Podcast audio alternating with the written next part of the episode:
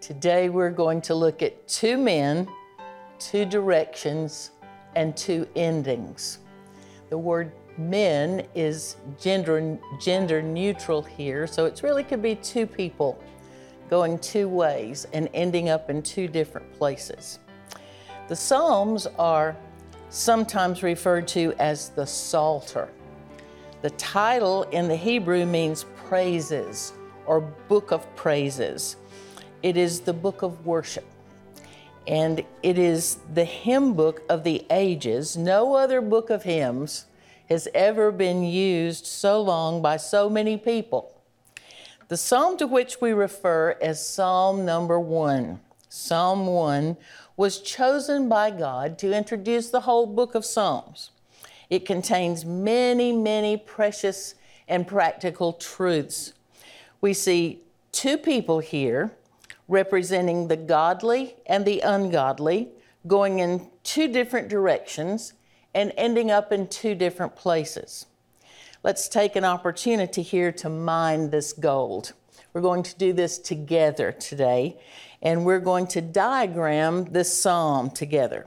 So take your Bible and turn to Psalm 1. And let's begin by reading the entire psalm. How blessed is the man who does not walk in the counsel of the wicked, nor stand in the path of sinners, nor sit in the seat of scoffers. But his delight is in the law of the Lord, and in his law he meditates day and night. And he will be like a tree firmly planted by streams of water, which yields its fruit in its season, and its leaf does not wither, and whatever he does, he prospers. The wicked are not so, but they are like the chaff which the wind drives away. Therefore, the wicked shall not stand in the judgment, nor sinners in the assembly of the righteous. For the Lord knows the way of the righteous, but the way of the wicked will perish. Let's pray together. Our Father in heaven, we thank you again for your word, for giving us this word, knowing that it is life, it is food for the spirit, it is your direction, it is your manual for life to tell us how to live. And you've said that everything is in this book that we need for life and for godliness. I pray that you will speak to us through your word, that you will give us insight and understanding, give us a desire, a hunger for your word, and an opportunity to then apply it, communicating with us constantly, with our eyes on you and our ears to you. Let us know what to do in light of what your word says. So speak to us now by the power of your Holy Spirit. We yield and submit this time to you. I pray in the almighty name of the Lord Jesus. Amen. The psalm opens with the word blessed, or sometimes we say blessed. Now that really is the first word in the King James Version.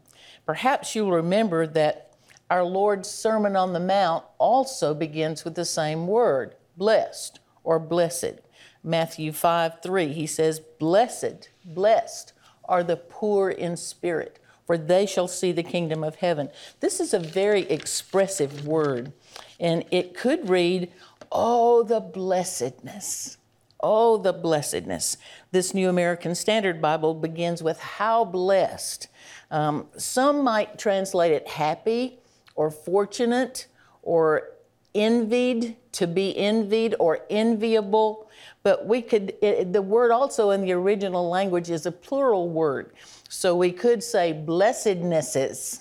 How, all the blessednesses that belong to a person who does not do certain things, the godly who do not do certain things. So all things are well with a person who is described here. The word blessed, here, we can learn that there's just a multiplicity of blessings that shall rest on those certain persons. Well, who are they? What does it tell us? Now, this person is negatively described in verse 1. Oh, the blessednesses of the person who does not walk in the counsel of the wicked, who does not stand in the path of sinners, or who does not sit in the seat of scoffers. So what does that mean? How can we mine this? How can we unpack this and see what he's talking about? First of all, he says he does not walk in the counsel of the ungodly, if you're using a King James Bible. Well, walk refers to one's lifestyle. Counsel is advice. And so what he says, first of all, is that the godly person does not make it a matter of lifestyle to confer with or to seek the counsel from the ungodly, the unsaved. Now, there are a lot of words here. I started playing with words, and the word wicked and unrighteous and ungodly, all those mean the same thing. And for us today, they really mean a person who's not saved. Unsaved people fit into that category, and in the Hebrew, I found out that they really are all the same word in the original language. So ungodly, unrighteous, wicked, all of those are used interchangeably from the same Hebrew word. And so this person, this blessed person, doesn't get counsel from them. He takes wiser counsel, and he walks in the commandments of the Lord God. His lifestyle is governed by the Word of God. And instead of the reasonings and the wicked devices of the ungodly, he chooses to follow God's advice, God's counsel. He doesn't act according to an ungodly plan. Then he says he does not stand in the way of sinners. Well, to stand is to take on or maintain an attitude or a conviction. It is to be situated. Do you ever use that word, I need to get situated, or did you hear somebody say, I need to get situated? Well, this person is situated. An ungodly person is situated in the path of sinners. That's his conviction, that's his attitude, that's where he's placed. Now, sinners have certain ways. When we talk about ways, we talk about pretty much lifestyle. And the prophet Isaiah said, let the wicked forsake his way. What's he talking about? It's a way of life. It's a way of sin. It's the road that one has taken. It's the journey that he has chosen to take. So it's a pathway that's designed in sin. And so this person, the godly person, the blessed person, does not stand in the way of sinners. He does not maintain an attitude or a position of sinfulness. So he does not, thirdly, he does not sit in the seat of the scornful. Sit is what? It's to be settled in. It's to make it to your lounge chair and be situated. The seat is an attitude where one rests. It's where you've gotten to, you're comfortable there, and you're going to stay there. You're sitting down there. So the word scornful, and this New American Standard Bible says scoffers, but that means mocking or contempt, rejection toward another considered to be inferior or unworthy or undeserving of being noticed. What it is scoffing, I think here, is scoffing against God, against His Word. It's contempt toward God. It is rejecting God as if He is undeserving or unworthy of our notice. Now, notice the progression here from walk to stand to sit. First of all, he has walked in it, then he has stood in it, and then he has just plain sat down in it. So there is the walk of the counsel of the ungodly, and then one takes on a lifestyle of sin. He becomes firm and fixed, and there's a self-hardening in ungodliness. You get comfortable with it. You get satisfied with it. And in their own opinions, they are right. They have decided that they are right because what? They're their own God. So they have decided that that's what's right. And when they take the seat of the scornful, they begin to instruct others to do likewise. Sometimes the word seat in Scripture indicates a teaching position or a position of influence. And so it's the seat of personal opinions. It's the seat of the traditions of men, all the while setting aside, pushing aside, having contempt for, disregarding the Word of God and the counsel of God. The man is blessed who does not do that. The man has a whole multiplicity of blessednesses who does not do that. And so we're going to see what he does do. What does the man do who is blessed? What does he not do? He does not stand in the path of sinners. He does not sit in the seat of scoffers. You know, he does not do those things. He does not walk in the counsel of the wicked. But what does he do? Verse 2 begins with the word but. And that is a word of contrast. So we immediately know here that there's something different. So here he describes for us the lifestyle of a righteous or godly person who is blessed. What does he say? Verse 2, his delight is in the law of the Lord. He delights in the law of the Lord. The law of the Lord is a phrase for the precepts and instructions and the teachings of God. He delights in that. What we're talking about here is God's Word.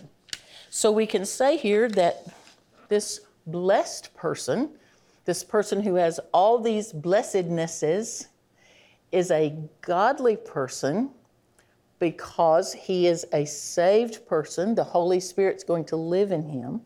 And so he delights in God's Word. He says he delights in the law of the Lord, and in God's law and in his law, he meditates day and night. He meditates in God's Word. He meditates in God's precepts. He meditates in God's instructions and teachings, and he does it all the time. It's just on his mind all the time.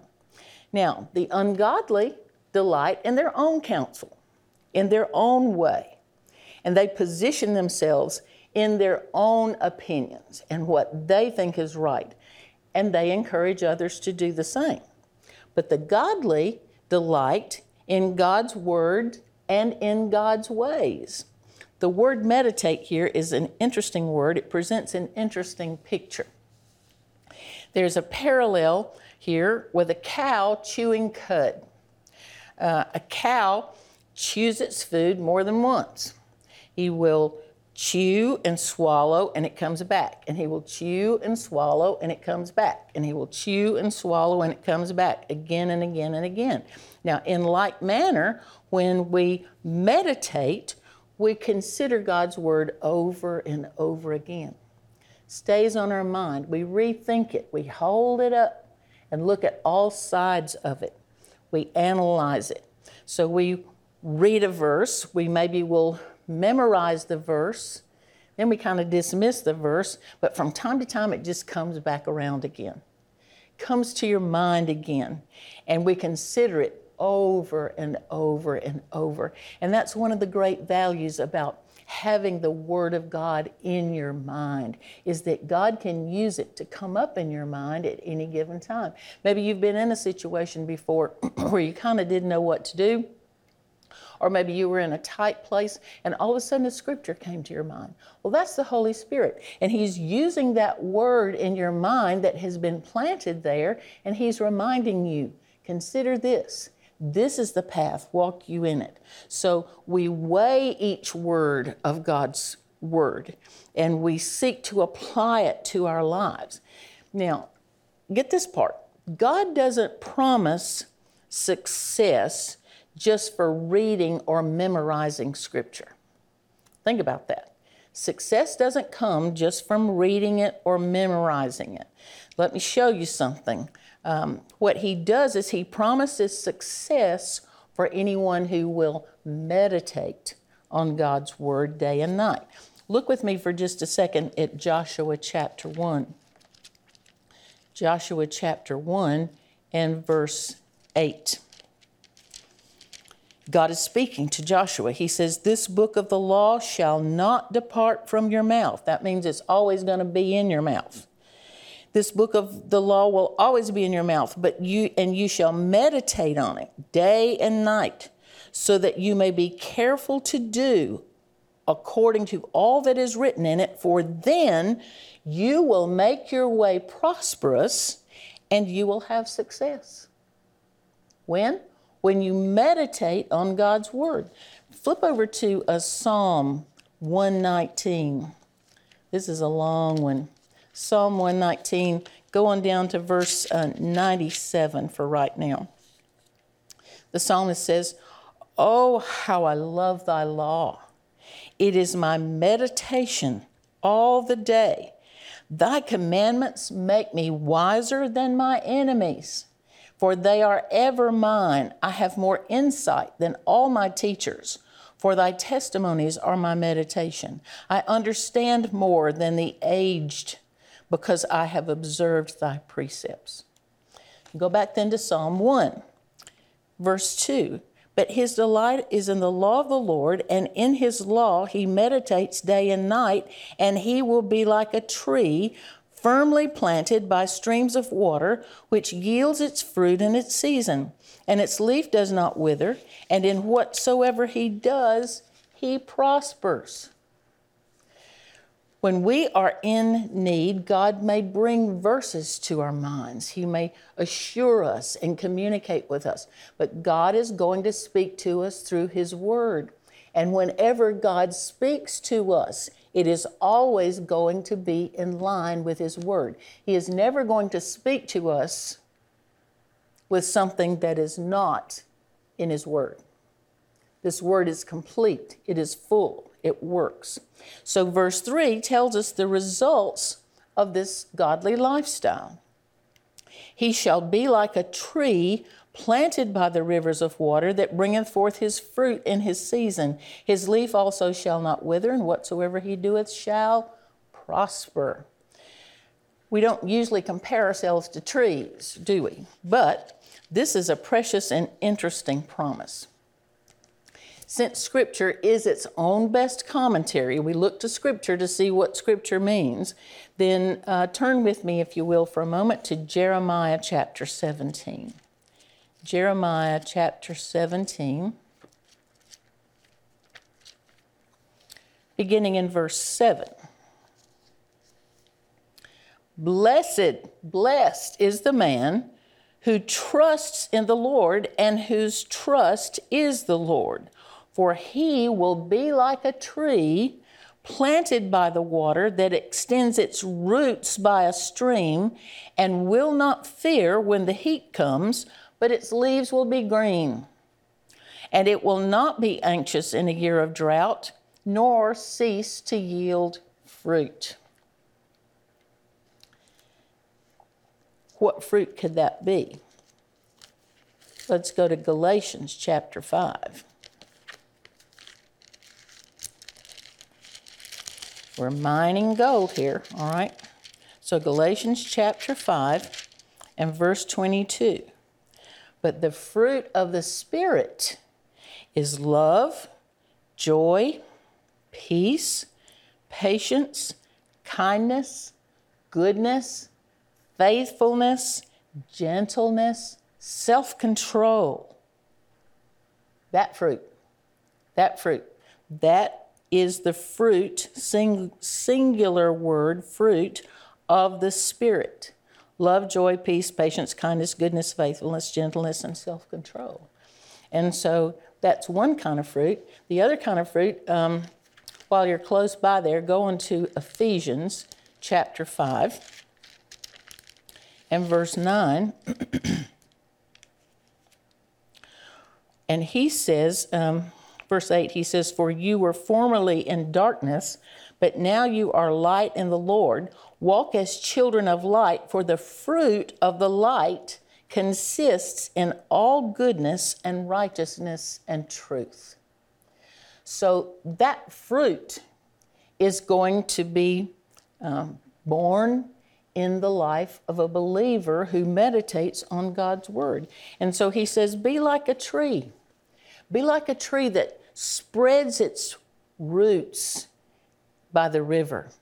Its leaf shall be green, even in heat and drought. The Lord's trees are evergreens. The Lord's trees are evergreens that bear fruit. And so he says, whatsoever he doeth shall prosper. Now, prosper literally means to push forward.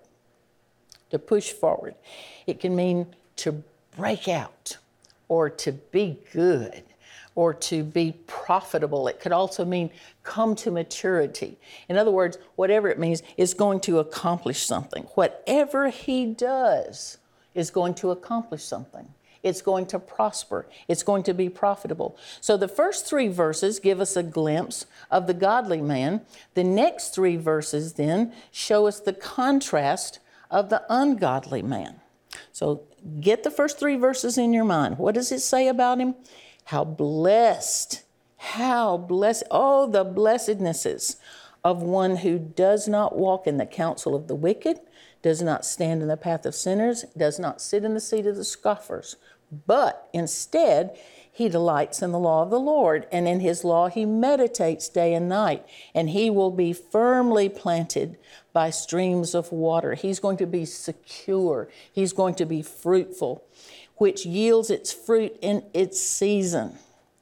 He's always on schedule. He's always faithful and on schedule. And its leaf does not wither. There's an inexhaustible water supply. Why? Because I think this is talking about the river of life. And that comes from the Lord. Whatever he does, he's going to succeed in fruitfulness. He's going to prosper. It's going to push forward and take him to the next place. Verse 4 says what? The ungodly are not like that. Not so the ungodly. The wicked are not so. They're not like the blessed, righteous one we've just studied. Whatever good thing is said of the righteous is not so in the case of the unrighteous. They're opposites. They're different things. What are the ungodly like? What does he say? They are like chaff, which the wind drives away. Chaff is that dry, scaly husk that's on seeds. Threshing is the process of loosening that husk on the seed and separating the edible part of the grain from the chaff to which it is attached. I don't know that this literally would be chaff and seed, but I'm reminded of my dad, who learned from one of his uncles about roasting peanuts. Sometimes they would roast peanuts that had already been shelled. Peanuts not in the shell, so you put them in there, and the husk on the peanut then begins to turn loose. And Daddy would take them in a pan and spread them out and take them outside and blow it. And it would blow to the wind, and all of the husk would blow away. So you've got all these wonderful husked peanuts that look like they came out of one of those Planters cans, only they were homemade. And so that's kind of, it's been separated. The peanut was separated from the husk, the little shell that was on there. And then in the Bible, in the winnowing, they would toss the grain in the air, and the wind would blow away the chaff. Why? Because it was worth nothing. Maybe today some people have come up with some kind of use for chaff, but in general, chaff is worthless.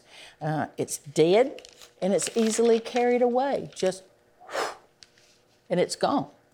Well, Think about the comparison here between a fruitful evergreen tree and chaff. Not alike, are they? Verse 5 then begins with therefore.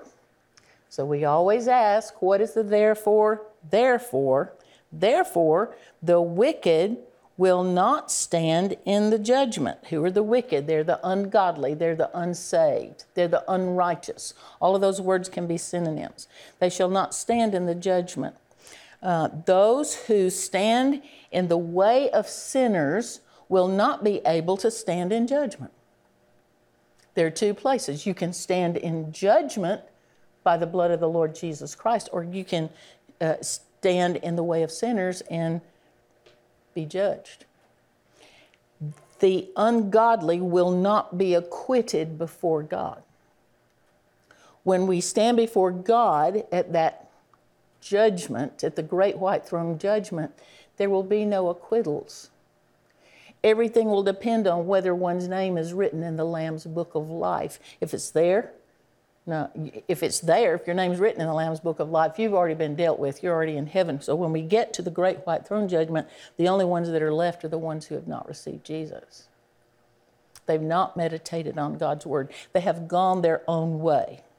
So those who stand in the way of sinners will not be able to stand in judgment. They will not be acquitted. They will not be justified before the Lord. They will not be able to stand their ground. They will be like chaff, worthless, blown away. Nor, he says, will they stand in the King James says, in the congregation of the righteous. This New American Standard Bible says they will not stand in the assembly of the righteous. This word congregation or assembly doesn't refer to local congregations of local churches. It refers to the assembling of the righteous and the unrighteous at judgment. So once we get to that place, sinners, unsaved people can't stand. They can't live in heaven. Truth is, they wouldn't even like it because they have chosen the mindset and the lifestyle that they like. They'd be out of their element in heaven. And so the righteous are those who are in right standing with God through the shed blood of the Lord Jesus Christ. But he says, the wicked are not so. They are like chaff which the wind drives away, useless, empty, worthless. Therefore, the wicked will not stand in the judgment, nor sinners in the assembly of the righteous. They will be unstable. They're tossed about without a leg to stand on in judgment. They have nothing. Why? Verse 6, for the Lord knows the way of the righteous. The Lord knows the way of the righteous. There's that word way again. It's a lifestyle. It's the path you've chosen. It's where you've situated yourself. The way of the righteous. Literally it says, the Lord is knowing the way of the righteous. It's present tense. He is constantly looking. If you are a saved person, you are counted as righteous by the blood of the Lord Jesus Christ, and He is constantly looking at you. God is constantly watching you. He keeps the hairs on the heads of His children counted. We think sometimes we know that He keeps the hairs of our heads. He numbers the hairs on our heads, I think is what it says. But in the original language, if you pick through those words, He's constantly keeping them counted. Now, He's paying attention, is He not? When you brush your hair in the morning, or there's a hair on your shoulder, or maybe your hair's coming out, He's keeping them counted. Why? Because He is knowing the way of the righteous. His eyes are on you. He is constantly recognizing and acquainted with the righteous, those who belong to Him, His own. And then He says, but the way of the ungodly shall what? Perish. The path, the road of the ungodly shall perish. Now, It's interesting, again, that he uses the word way here, because not only shall the unrighteous perish themselves, but their way shall perish as well. In heaven, there will be no way of the ungodly. It will not exist. The way will have been done away with, and unrighteous people will have been done away with, separated, moved out, because they don't belong in God's presence. Now, we can diagram the psalm. And I've kind of done this for you, but we can diagram it. And so we know, first of all, that there are two men, as the Bible says, or two persons. And one is blessed and one is not blessed. One is righteous and one is not righteous. One is godly, one is not godly. So we start out with two persons. Well, the blessed doesn't walk the same way as the unblessed or the unrighteous. The blessed doesn't walk in the counsel of the ungodly or stand in the way of sinners or sit in the seat of the scornful. But the ungodly does. So they're going to separate right there. They're going to do different things. They're going to think different ways. The blessed or godly man goes God's way. What does he do? He delights in God's word. He meditates on God's word. The ungodly goes man's way, goes his own way. He is in ungodly counsel, in ungodly actions, and in ungodly habits. He's chosen his own way. I think about that so many times because that really is the essence of sin. It's not whether I drink and smoke and chew so much as it is of where have I gone my own way?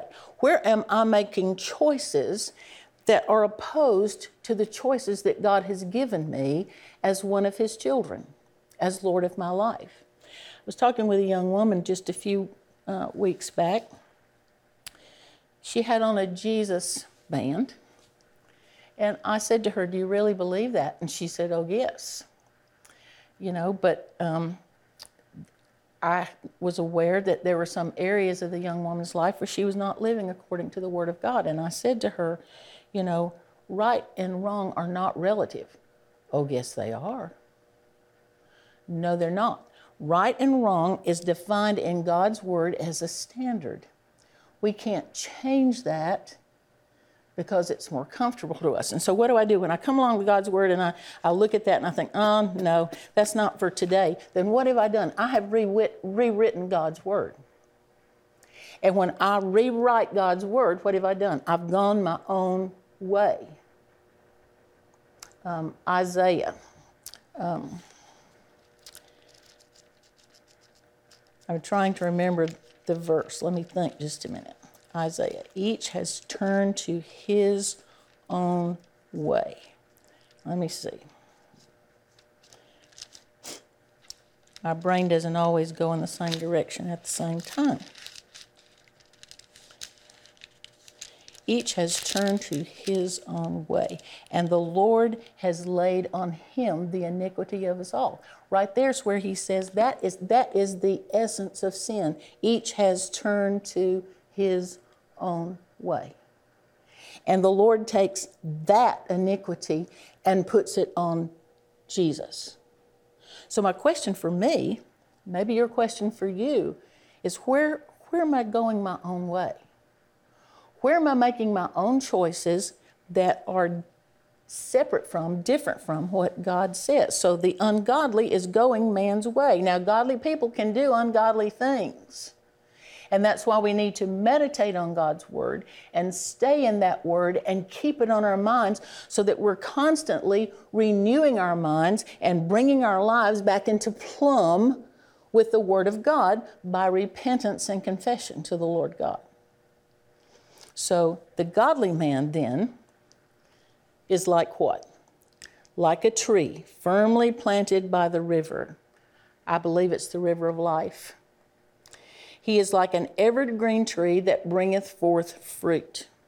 Whatever he does, prospers. Whatever he does, prospers. Nothing is wasted. Nothing is ever wasted.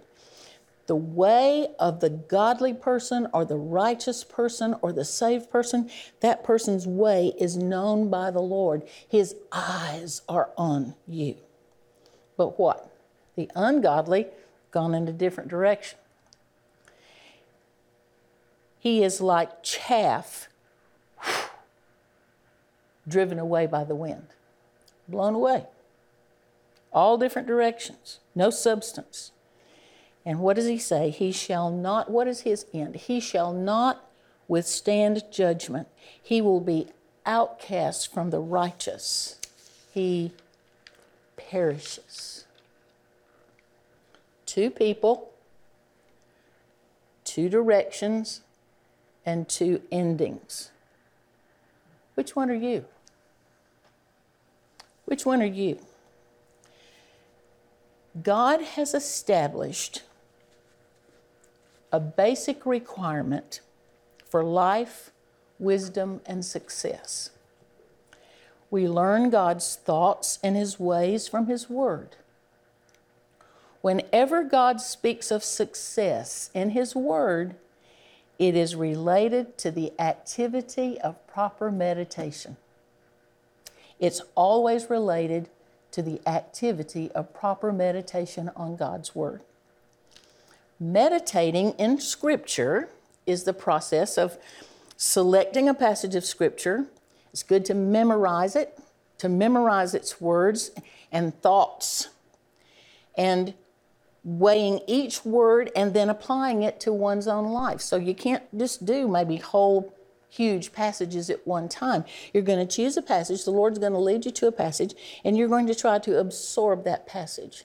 And as you absorb it, it's going to kind of be natural that you're going to memorize it. You're going to remember the thoughts that are in it. And then those things are going to come back to you over and over.